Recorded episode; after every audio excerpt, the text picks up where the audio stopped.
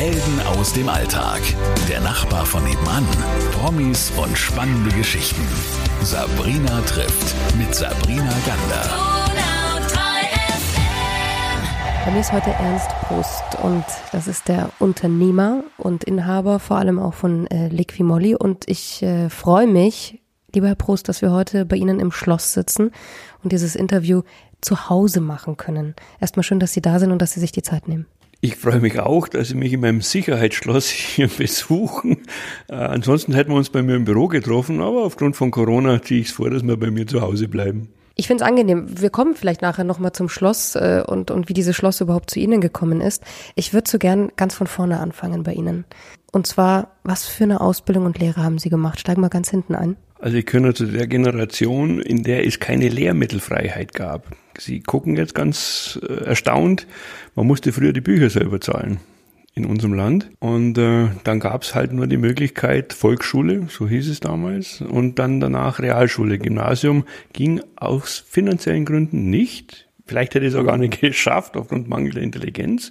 Und so gab es zehn Jahre Schule. Vier davon war eben Realschule, mittlere Reife. Anschließend ging es in die Werkstatt, in eine Autowerkstatt. Da habe ich dann den Kfz-Mechaniker ganz klassisch gelernt, eine Lehre mit dem Gesellenbrief abgeschlossen. Aber war das immer Ihr Traum oder gab es mal in Ihrem Kinderzimmer den Wunsch, was anderes zu machen?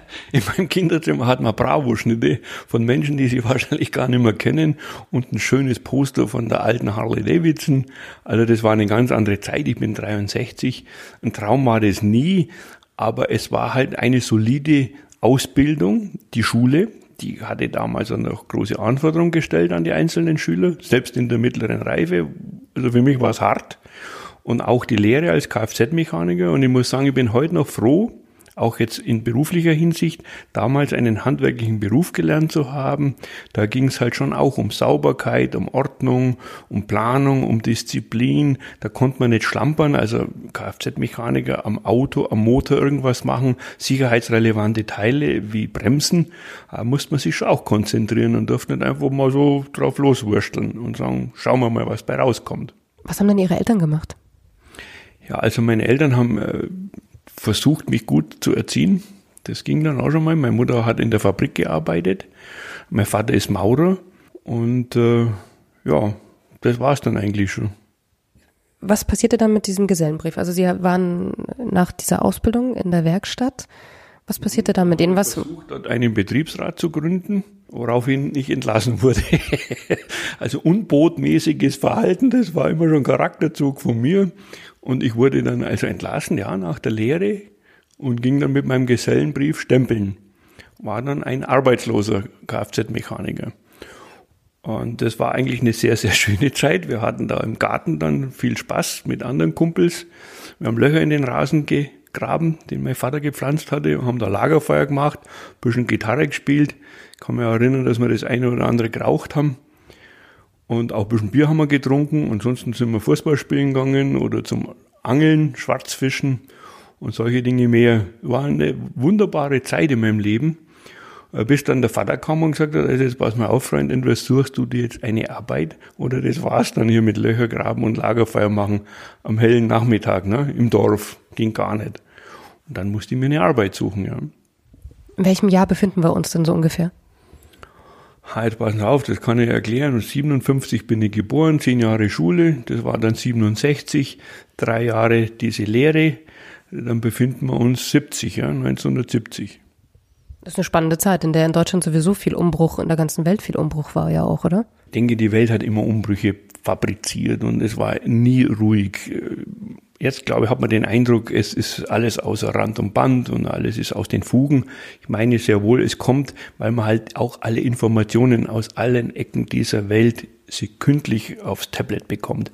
Es waren damals auch Umbrüche. Stellen Sie mal vor, der Koreakrieg, der Vietnamkrieg, das waren brutale Einschnitte ins Weltgeschehen, der Kalte Krieg, diese Konfrontation zwischen Ost und West, diese Pershing-Raketen, die man aufgestellt hat, der NATO-Doppelbeschluss, das war alles in meiner Zeit Wackersdorf. Also ich bin zum Demonstrieren nach Wackersdorf gegangen. Das ist eine atomare Wiederaufbereitungsanlage. Ich muss gerade nach dem Wort gucken, schon Weile her.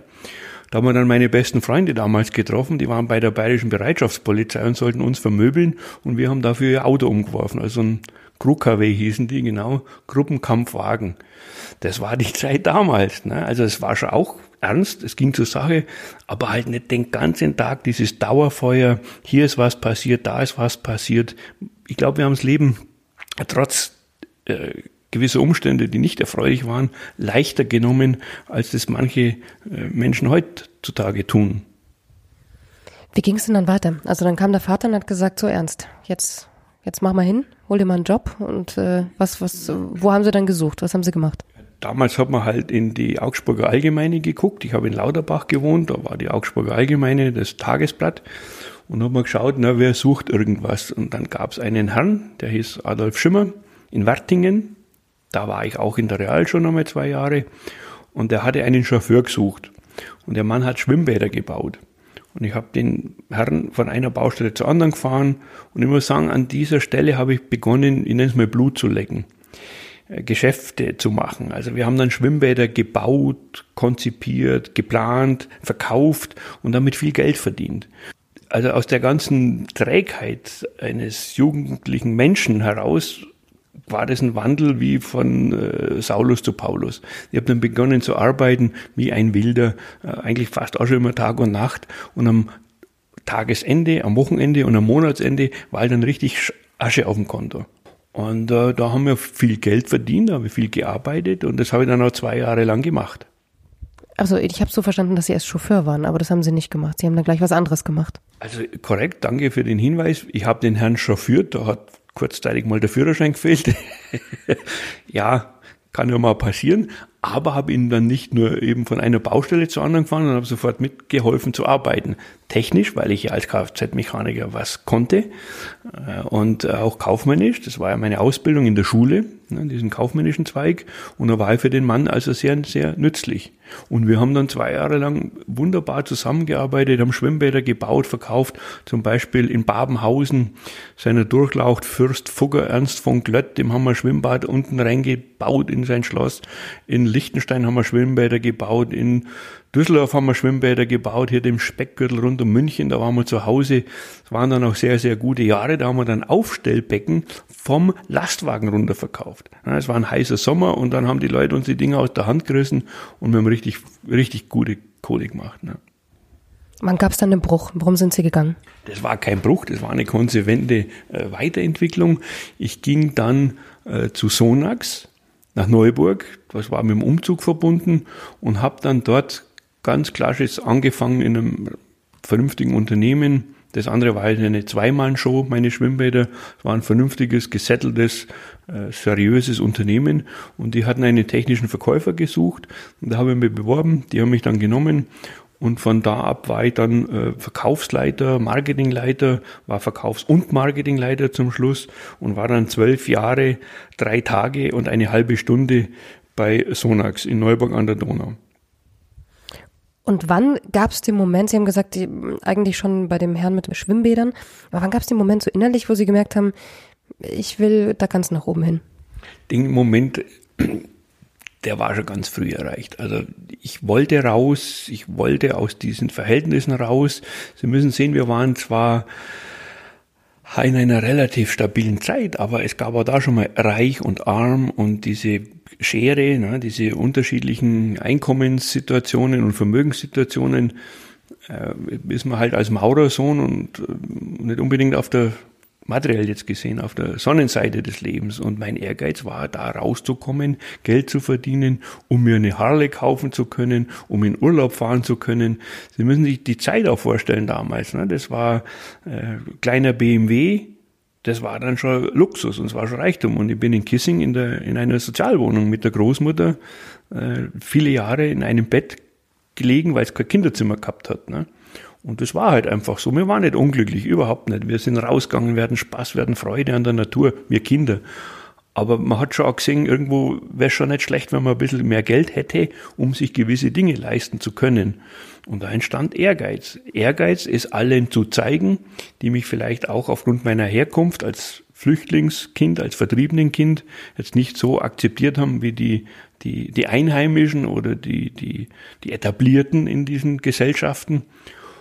so ist Ehrgeiz entstanden. Ne? Ich wollte nach oben, ich wollte es denen alle zeigen und dann musste man halt äh, arbeiten dafür. Das ist, glaube ich, der Antrieb, der mich bis heute noch äh, bewegt. Wo kam Ihre Familie denn her, wenn Sie sagen Flüchtlingskind? Ist ganz witzig, wenn Sie in Ulm gehen, äh, da gibt's auf der Ulmer Seite gibt's ein paar so Tafeln, wo die Donauschwaben äh, ausgewandert sind zur Zeit von Maria Therese, das mag so 300 Jahre alt äh, her sein, 300 Jahre her sein. Die fuhren mit Ulmer Schachteln die Donau runter, bekamen dann eben von Maria Therese Land zugewiesen und äh, haben dieses Land urbar gemacht. Meine Großmutter hat mir immer erzählt, die erste Generation hat den Tod, die zweite die Not und erst die dritte das Brot. Das waren also echte Pioniere, Auswanderer mit Ulmer Schachteln. Das sind diese klassischen Donauschwaben, die hier weg sind, alle von Ulm aus. Der Ort hieß Filipovo. Da finden Sie heute noch eine Gedenktafel an der Stadtmauer in Ulm. Und dort sind meine Vorfahren runter ins heutige Serbien. Äh, dieser Ort Filipovo, den, den gibt's noch, der heißt heute Batschka Gracic, ist serbisch. Und äh, nach dem Zweiten Weltkrieg, der verloren ging, wurden alle Deutschen vertrieben. Und so kamen mütterlicherseits meine Familie wieder zurück nach Deutschland.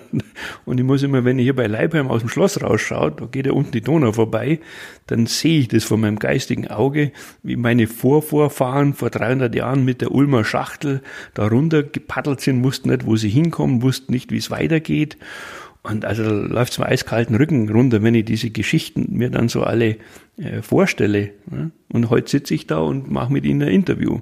Ist doch eine verrückte Welt, oder?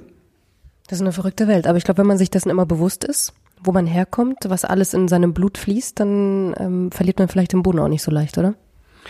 Also die Gefahr, dass ich nochmal den Boden verliere oder abhebe, die gibt schon lange nicht mehr. Ne? Zu viel habe ich, dafür habe ich schon zu viel gesehen und erlebt in meinem Leben. Äh, wo es hinführt, wenn jemand die Bodenhaftung verliert, wenn er abdreht, wenn er Spinnen anfängt oder vielleicht auch nicht mehr bescheiden genug durchs Leben wandert. Hochmut kommt vor dem Fall, ne? ist auch so ein schönes Wort. Also die Gefahr habe ich schon lange nicht mehr, auch durch die Arbeit mit meinen Stiftungen sehe, was der Herrgott anderen Menschen für Schicksal aufbrummt. Äh, mir geht's super gut und wenn meine Kinder und mein Weib und meine Firma und wenn das alles um mich herum passt, dann bin ich schon glücklich und zufrieden. Da muss nicht viel mehr kommen. Da bete ich eigentlich nur darum, dass er, unser Herrgott, dass er anderen Menschen hilft, denen es wirklich dreckig geht. Gehen wir nochmal ganz kurz zurück. Wir waren jetzt an dem Punkt stehen geblieben, wo Sie Vertrieb und Marketingleitung gemacht haben. Und dann? Was, was, was passierte dann? Ja, das waren, äh, wie gesagt, zwölf Jahre, drei Tage und eine halbe Stunde. Die halbe Stunde hat der Herr Hoffmann, der Inhaber von Sonat, gebraucht, um mich wieder mal zu entlassen. Ne? War halt wieder unbotmäßig. Er hat immer Schwierigkeiten mit Obrigkeit und natürlich auch mit Chefs, die über mir waren. Und da gab es dann seinerzeit die Möglichkeit, das ist jetzt 30 Jahre her, ne? äh, zu Liquimolli zu gehen. Die haben dann einen Marketing- und Vertriebsspezialisten gesucht, dann habe ich gesagt, gut, das machen wir, da gehe ich hin. Ist nicht weit weg von Neuburg an der Donau, Ulm, stromaufwärts, passt. Und habe dann einen Zwei-Jahres-Vertrag unterschrieben, weil mehr wie zwei Jahre wollte ich nicht mehr arbeiten. Das war dann meiner Meinung nach genug. Wollte dann wieder back to the roots, also Löcher in die Wiese graben, Lagerfeuer machen, schöne Sachen rauchen, bisschen was trinken, Gitarre spielen und mit dem Motorrad durch die Gegend fahren. Und aus diesen zwei Jahren die ich bei Liquimolli arbeiten wollte, sind jetzt äh, 30 Jahre geworden. Ne? So ging das ungeplant, ungewollt, zufällig, mit viel Glück oder wie auch immer, einfach mit mir so dahin. Ne? Ich bin in den Fluss gestiegen und äh, die Strömung und die Wasserstände haben jetzt dahin gespült, wo ich jetzt bin. In die eigene Ulmer Schachtel sozusagen eingestiegen dieses Bild gefällt mir sehr gut. Ne? Wenn ein Stöckchen in, in, in den Fluss werfen, dann müssen sie halt schauen, dass sie nicht ersaufen, dass sie nicht in irgendeinem Strudel untergehen, dass sie nicht irgendwo angeschwemmt werden, sondern eben durch konsequente Schwimmen mit der Strömung in irgendeine Richtung weitergehen. Also so empfinde ich das irgendwie. Man kann auch nicht stehen bleiben im Leben, man kann gegen eine Flussströmung nicht ankämpfen, das geht nicht, das kostet nur zu viel Kraft. Also mitschwimmen, das Beste draus machen, gucken, dass man nicht absäuft, gucken, dass man nicht eben an, an Land gespült wird und dann da verhungert oder irgendwas. So, so empfinde ich die Lebensgeschichten. Irgendwann haben Sie ja gemerkt, ich kann mir einen Urlaub leisten, ich kann mir eine Harley leisten, ich kann mir vielleicht sogar eine zweite Harley leisten. Aber wann gab es denn mal den Moment, wo Sie sich gedacht haben, hups, jetzt bin ich weitergekommen, als ich das je gedacht habe? Also diese materiellen Ausstattungen, die ein Mensch braucht, Harley gehört da vorne mit dazu oder irgendein anderes Motorrad. Natürlich müssen sie eine Hose haben und ein Hemd haben und ein Haus haben und so Dinge. Aber es macht dann meiner Meinung nach keinen Sinn mehr, noch mehr Vermögen anzuhäufen, noch mehr Geld einzusammeln und dann auf irgendwelchen Geldsäcken zu sitzen. Das macht ja eher noch Probleme. Meine Großmutter hat immer gesagt, wenn man nichts hat, ist es nichts kann man sich leicht vorstellen. Aber wenn man was hat oder zu viel hat, ist es auch nichts. Da muss man um das ganze Zeug kümmern. Da hat man Angst, dass man es wieder verliert. Da muss es anlegen und, und Zinsen und lauter so Krampf. Das sind Dinge, sind alles Luxusprobleme. Ne?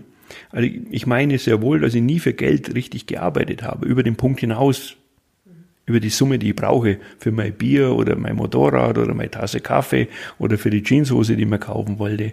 Es hat sich halt so ergeben. Ne? Und jetzt ist Geld da Jetzt versucht man damit aber Sinnvolles zu tun. Deshalb habe ich Stiftungen gegründet, die mit meinem privaten Vermögen umtreibe, wo man also Menschen helfen, denen es nicht so gut geht wie mir, die Pech hatten im Leben oder nicht so viel Glück hatten wie ich. Und dann macht Geld auch wieder Sinn. Sie haben Kinder, ne? Da haben Sie vorhin ja. erzählt. Also ich habe einen selbstgemachten Sohn, das ist mein Benjamin. Und äh, dann habe ich noch sogenannte Beutekinder aus Beziehungen meiner äh, Frau und Ex-Frau, also verheiratet war ich eigentlich gar nie, aber wir nennen uns Mann und Frau. Und diese Beutekinder liebe ich so wie mit meinen eigenen. Was war Ihnen denn da wichtig bei der Erziehung oder vielleicht beim Benjamin, bleiben wir bei ihm, weiß ich nicht. Ähm, was, was, welche Werte wollten Sie denn vermitteln? Das ist genau das, was Sie ansprechen, die Werte. Dankbarkeit, Demut, Bescheidenheit, Toleranz, Respekt vor anderen Menschen und äh, wenn wir zusammen sind, der ist jetzt 28, aber dann beten wir noch in der Früh und am Abend unser Gebet. Äh, und Gottgläubigkeit, ne, ich spreche jetzt nicht von der Kirche, sondern von Gott, äh, Nächstenliebe, nichts Schlechtes tun, also solche Werte, wie man sich halt verhalten soll im Leben. Und das war uns wichtig, also seiner Mama und mir, ihm diese Dinge beizubringen. Und ich, ich hoffe, ich glaube, ich sehe es auch, es hat gut funktioniert. Ne? Haben Sie diese Demut dann auch im, im Beruf immer beibehalten? Wir, wir kommen natürlich jetzt auf das Jetzt gleich und auf, auf das, was hier auch in der letzten Presse sozusagen über Sie drin stand, wo Sie zur Corona-Zeit die 1500 Euro an Ihre Mitarbeiter gegeben haben und so weiter. Hat das was damit zu tun, mit diesen Werten, mit dieser Demut auch dem Leben gegenüber? Also ich meine, auf alle Fälle hat Demut und Dankbarkeit, die muss man ja nicht nur aussprechen, diese Werte muss man danach leben. Das heißt, wenn ich heute jetzt, weil Sie es auf, auf die Firma wieder leiten, mein Vermögen, das ich habe, als Chefinhaber der Firma Liquimolli, als Geschäftsführer, das habe ich tausend Leuten zu verdanken. Das sind die, die hier in der Firma arbeiten. Das sehe ich ganz klar so. Ne? Wenn, wenn ich jetzt Kfz-Mechaniker geblieben wäre oder Marketing- oder Vertriebsleiter mit einem schönen Einkommen, alles wunderbar, aber Millionen macht man da nicht mit. Ne? Millionen macht ein Unternehmer, für den andere Leute arbeiten. Das ist eine Formel, die gilt, das ist schon fast Naturgesetz. Sonst kommt man nicht zu so viel Geld. Ist ja auch okay, ne? es muss ja Unternehmer geben. Irgendeiner muss ja sagen, jetzt machen wir was und die anderen machen dann alle mit. Äh, gibt ja viel zu wenig Unternehmer, meiner Meinung nach, in Deutschland, aber ist jetzt ein anderes Thema.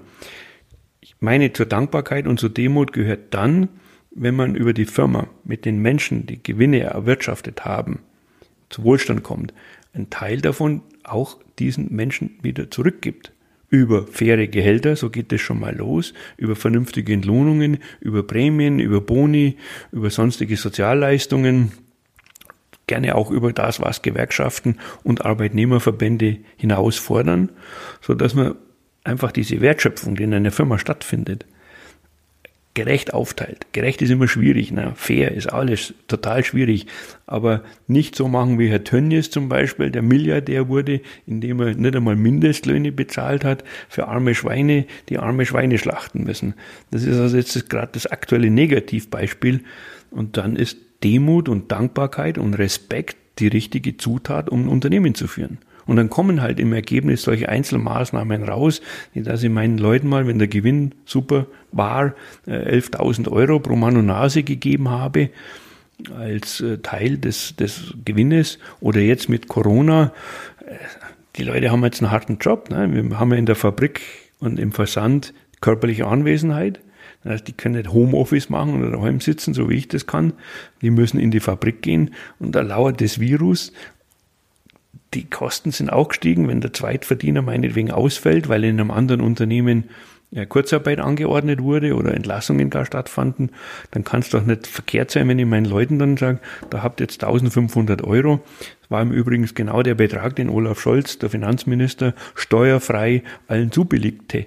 Und ich finde, es ist halt mehr wert für den, der das Geld braucht, jetzt auf dem Balkon zu stehen und zu klatschen, wie wir es mit unseren sogenannten Helden gemacht haben. Die Leute laufen heute in den Pflege- und Krankenhäusern, Pflegeeinrichtungen und Krankenhäusern immer noch ihrem Bonus nach. Das, das ist zum Teil nicht einmal geflossen, das Geld.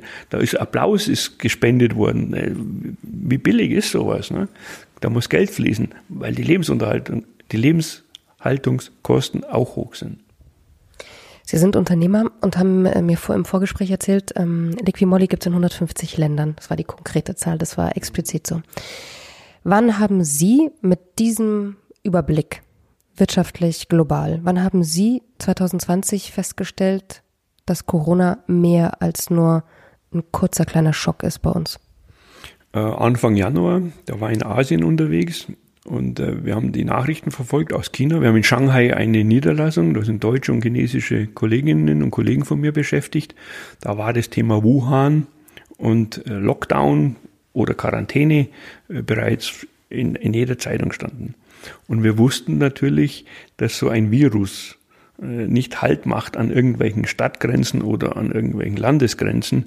Da hat man ja schon die Erfahrungen gehabt mit SARS, mit MERS, mit vielen anderen Viren und Seuchen. So, und ich war damals froh, dass ich Mitte, Ende Januar noch aus Asien weg konnte, auch von Singapur weg. Da war schon die Hölle los.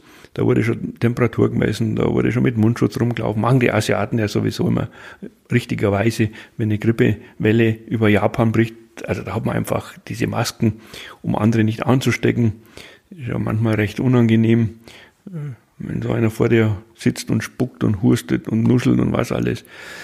Auf alle Fälle wusste man da schon Mitte Januar, da kommt was Großes auf die Welt zu. Eingedingte Erfahrungen mit SARS, mit der Hongkong-Grippe, das war ein paar Jahre vorher.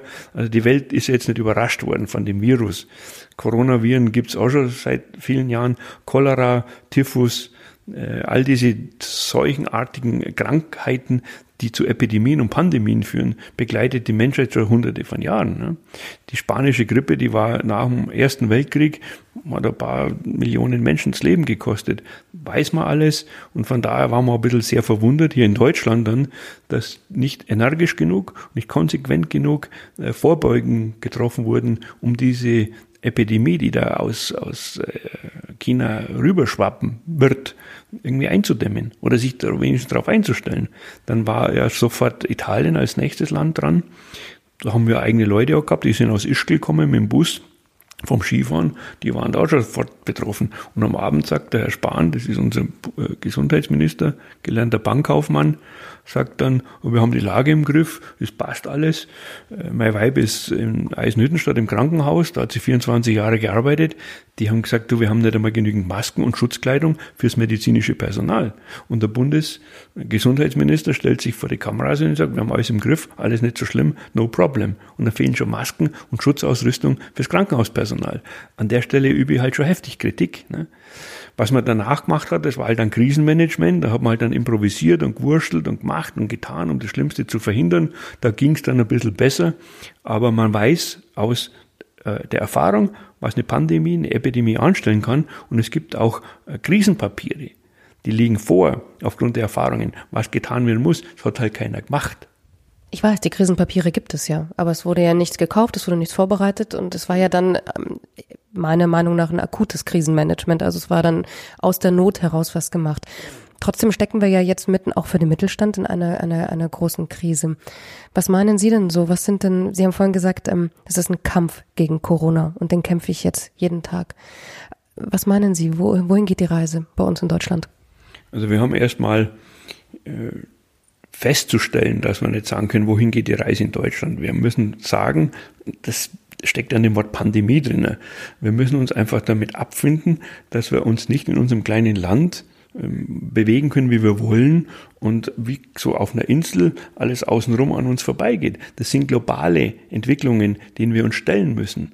Globale Entwicklungen in der Wirtschaft und im Gesundheitlichen. Das heißt, wenn eine WHO, ne, die Weltgesundheitsorganisation, wenn die was bewegen sollen, dann muss man diese WHO stärken, damit Pandemien eben nicht so durchschlagen können weltweit, wie es jetzt mit diesem Coronavirus gerade passiert. Sie haben heute, die Pest hat früher äh, Jahre gebraucht, bis die äh, von Venedig ausgehend über die Alpen nach Deutschland kam. Naja, das geht heute mit einem Interkontinentalflug, haben es aus China oder aus irgendwoher, haben es das Virus auf allen Kontinenten dieser Welt. Das ist ein Fakt, das kann man nicht mehr zurückdrehen. Da muss sich die Weltgemeinschaft alle Länder zusammen mit der WHO als überregionale oder überdisziplinierende Organisation einfach was einfallen lassen, damit man rechtzeitig solche Entwicklungen, dass ein neues Virus entsteht, in den Griff bekommt. Und ich, ich gebe es Ihnen schriftlich. Die nächste Pandemie und Epidemie, die steht vor der Tür. Wieso glauben wir denn, jetzt wäre es dann vorbei? Es kommt dann kein Virus mehr oder was? Nein, Viren und Seuchen gibt es seit es Menschen gibt. Trotzdem ist es ja jetzt auch eine wirtschaftliche Geschichte. Und viele haben, äh, sehr, sehr viele haben, zu Recht, gerade im Mittelstand, glaube ich, sehr Angst vor dem dritten, vierten, wahrscheinlich eher dem vierten Quartal 2020. Sehen Sie das auch so? Also es, lass uns trennen diese gesundheitlichen Probleme, die wir jetzt haben, da bin ich an der Stelle schon mal froh, dass bei uns in der Firma und bei mir in der Familie und im Bekanntenkreis keiner von betroffen ist. Also wir haben keinen Toten zu beklagen und auch keine schweren Erkrankungen. Weder bei meinen Leuten in der Firma, 1000 noch bei meinen Kunden. Das ist schon mal sehr gut. Und nachdem wir in der ganzen Welt sind, wie Sie wissen, ist das auch ein großes Glück und eine große Gnade, dass uns nicht direkt betroffen hat. So, die wirtschaftlichen Verwerfungen aufgrund dieser Maßnahmen, die man getroffen hat, um die Epidemien einzudämmen, die sind natürlich heftig. Die treffen uns genauso wie jedes andere Unternehmen. Wir sind nicht so hart betroffen wie ein Café, ein Hotel, ein Kino, ein Friseur oder solche äh, Firmen, die zugesperrt wurden von Staatswegen durch die Behörden. Wir durften weiterarbeiten. Das ist schon mal ein großes Glück auch gewesen. Motorenöle sind systemimmanent, die sind relevant. Also ein Lastwagen muss fahren und äh, die Landwirtschaft muss weitergehen und auch Rettungsdienste, Feuerwehr, Polizei, Sanka, die brauchen ihre Fahrzeuge. Und deshalb hat man uns weiterarbeiten lassen. Das haben wir dann auch genützt, diese Chance. Wir haben es getan. Wir haben weit ins, ins Frühjahr hinein, sogar bis in den Sommer noch in zwei Schichten produziert in unseren Fabriken, damit wir den Bedarf an Motorenölen äh, decken können. Das war uns wichtig. Ne? Bei gleichzeitigen Absicherungen meiner Mannschaft, ne? dass da halt kein Virus reinschlägt und niemanden krank macht. Das war ein Balanceakt. Das ist bisher ist es gut gelungen. Ne? Wir haben keinen Kranken, wie gesagt, auch Gott sei Dank keinen Toten und wir konnten den Betrieb noch aufrechterhalten. Aber äh, klar geht es uns wie vielen anderen auch. Die Zahlen schauen nicht gut aus, die Umsätze sind eingebrochen, da kämpft man natürlich auch jeden Tag dagegen, die Erträge sind eingebrochen. Also ein gutes Jahr wird das nicht. Ne? Aber wir kämpfen, wie Sie schon gesagt haben, jeden Tag, jede Stunde, jede Minute, damit es nicht noch schlimmer wird, wie es eh schon ist man kann auch was tun, so ist es jetzt nicht. Man muss sich jetzt nicht zurücklehnen und sagen, jetzt haben wir Corona und jetzt geht gar nichts mehr und der Söder hat die Firma zugesperrt oder Frau Merkel oder wer immer und jetzt warten wir halt, bis Kurzarbeitergeld aus ist und dann schauen wir mal weiter.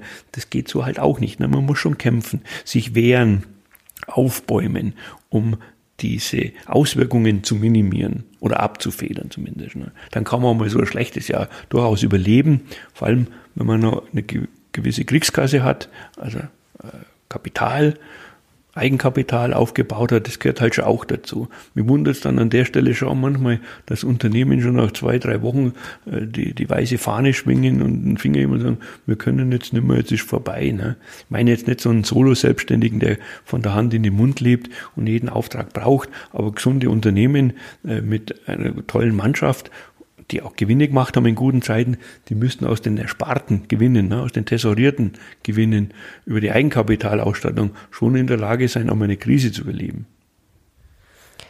Was wäre denn Ihr Ihr Wunsch, wenn Sie, wenn Sie ein bisschen mitreden könnten in, in, der, in der Politik vielleicht auch? Was wäre Ihr Wunsch? Wie soll das denn weitergehen? Was wär, wären für Sie Lösungsansätze für die nächsten Quartale, die da kommen? Also wir müssen internationaler zusammenarbeiten. Schauen Sie, nehmen Sie mal Brasilien. Da werden Urwälder abgeholzt, die nicht gerade äh, unnötig sind. Also CO2, Schadstoffemissionen, Klimaerwärmung, all das, aber auch natürlich der Umweltschutz, ne, die Naturschutz. Da werden Urwälder abgeholzt, darauf baut man Soja an, das Soja wird dann über die Meere geschickt, die kommen zu uns in irgendwelche Schweinefabriken, das ist kein landwirtschaftlicher Betrieb, das ist eine Schweinefabrik, da werden dann Schweine damit gefüttert. Zum Teil sind diese gerodeten Flächen in Brasilien sogar illegal gerodet worden, dann schickt man da Schiffe mit Soja rüber, da füttern wir unsere Schweine. Der Herr Tönnies, der schlachtet die dann. An den Schweinen versündigt man sich auch. Die stehen da in so einer Box drin, dürfen sie nicht rühren. Das ist eigentlich nur Futter. Ne? Das ist so, wie man halt Viecher füttert, so werden teilweise Menschen mit lebenden Tieren gefüttert. So, die Gülle bleibt auch in Deutschland, weil Teile dieser Schweine, die wir da schlachten, die werden dann wieder exportiert nach China. Also da macht man so viel Schaden mit nur so einer zu einer Wertschöpfungskette. Aber es ist ja keine Wertschöpfungskette. Es ist eine Schädigungskette, die wir hier vor uns haben. Ne? Vom Futteranbau auf, auf Kosten der, der, der brasilianischen Urwälder bis hin zum Gülleanfall, den wir hier in Deutschland haben durch die Schweine, bis hin zu unmenschlichen Bedingungen für die Arbeiter, die mit Mindestlöhnen abgespeist werden, die man aus Bulgarien, Rumänien einfliegen lässt wir schlachten Schweine, die aus Holland zu uns gebracht werden, weil wir hier billiger schlachten können. Das sind alles brutale Missstände, die alle ineinander eingreifen und zum Schluss die ganze Menschheit betreffen. Die Menschheit als globale Spezies. Das müssen die Leute einfach mal begreifen, die Politiker, dass man nicht sagen kann, naja, das ist ja alles so weit weg, das tangiert uns überhaupt nicht. Nein, es gibt nur einen Planeten, es gibt nur eine Erde, es gibt nur eine Umwelt und es gibt nur eine einzige Atmosphäre. Und da müsste man halt ein bisschen drauf aufpassen und gewisse Dinge Dinge einfach nicht mehr machen. Wie das geht, wissen alle. Man müsste es halt tun. Und man muss dieses Profitstreben, diesen Raubtierkapitalismus an die Kantare nehmen, um mehr Naturschutz, Umweltschutz zu betreiben. Denn wir sind ja auch ein Teil der Natur.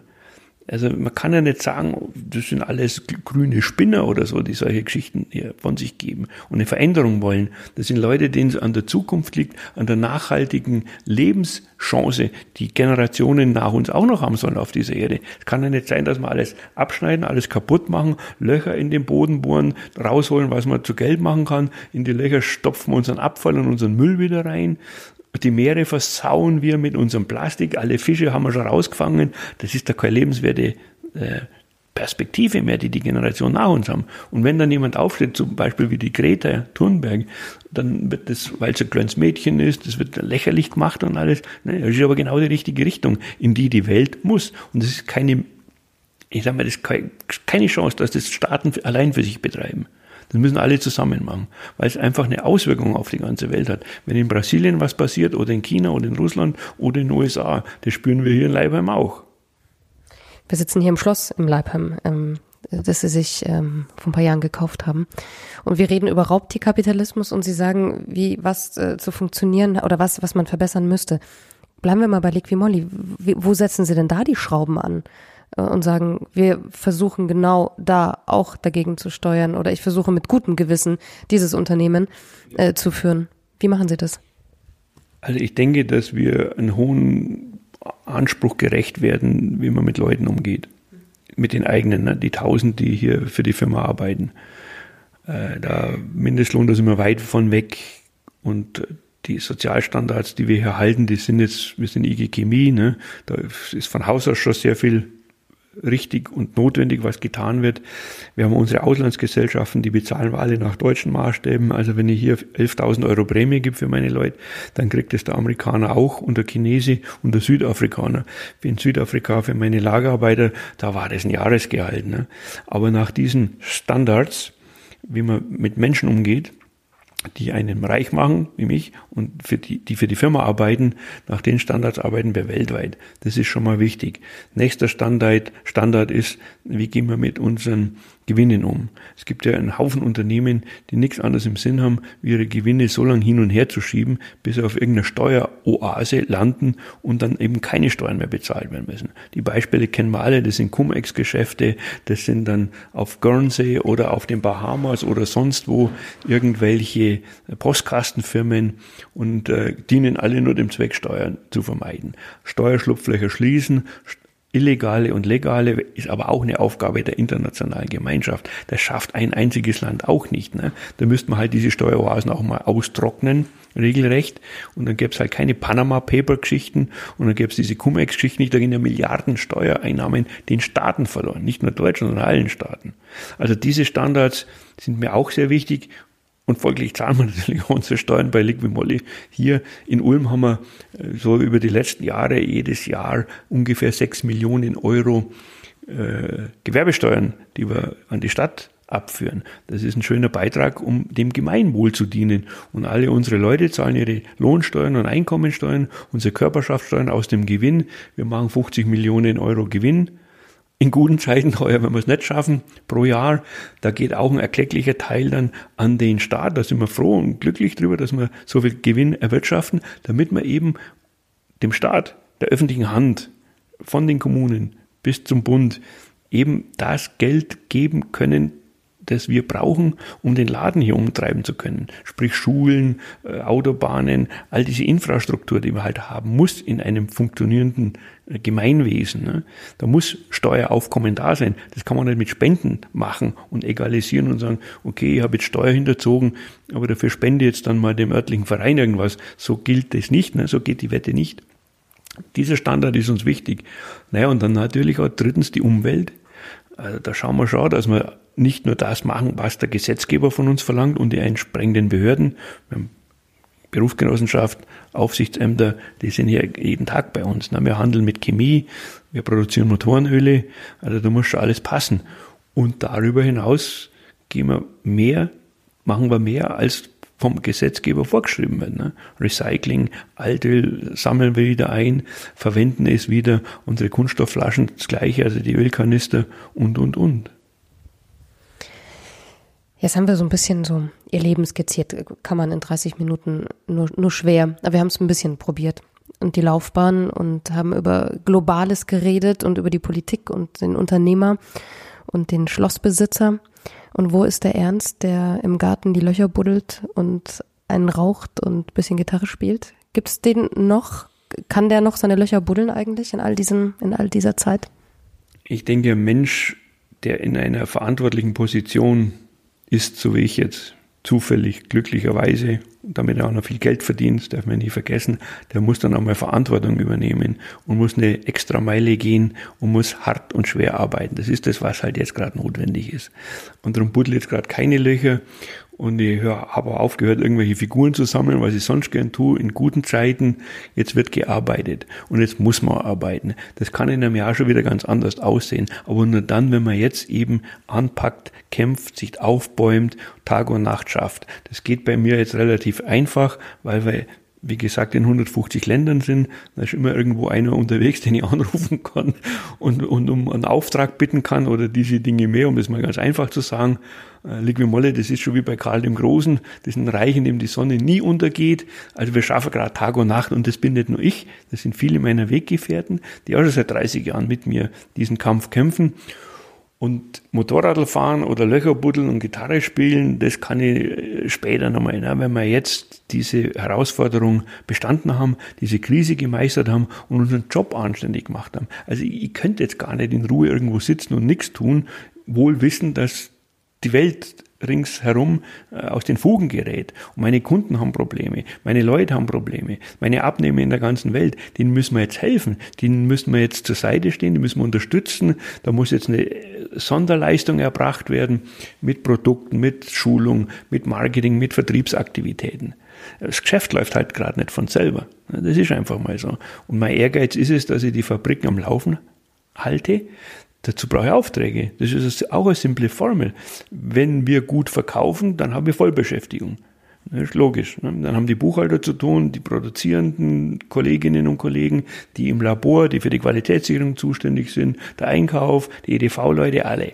Wenn wir aber nichts verkaufen, oder weniger verkaufen, dann geht es nach hinten raus. Und mein Ehrgeiz ist eben, keine Kurzarbeit anzumelden, niemanden zu entlassen und nicht jetzt zu sagen, oh, ist alles so schwierig und ein bisschen jammern und mir aufs Sofa zu setzen und warten, bis das Ding da von selber vorbeigeht. Das ist nicht unser, unser DNA, das ist nicht unsere Gene, das ist auch nicht unsere Persönlichkeit, unser Charakter. Also lieber kämpfen wir jetzt und schauen, dass nur ein bisschen was geht, um nicht sagen zu müssen, wir haben uns wehrlos ergeben. Das entspricht überhaupt nicht unserer sportlichen Einstellung. Hat viel mit Kampf zu tun, aber auch mit, mit Charakter, mit Persönlichkeit und mit Sport.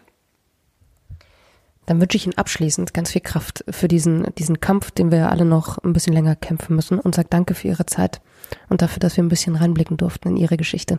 Na, herzlich gern, aber das war wieder eine Seelenshow oder um nicht zu sagen Seelenstriptease, den Sie mir da wieder äh, auferlegt haben. Aber alles gut, danke Ihnen. Danke, Herr Brust. Helden aus dem Alltag. Der Nachbar von nebenan. Promis und spannende Geschichten. Sabrina trifft mit Sabrina Gander.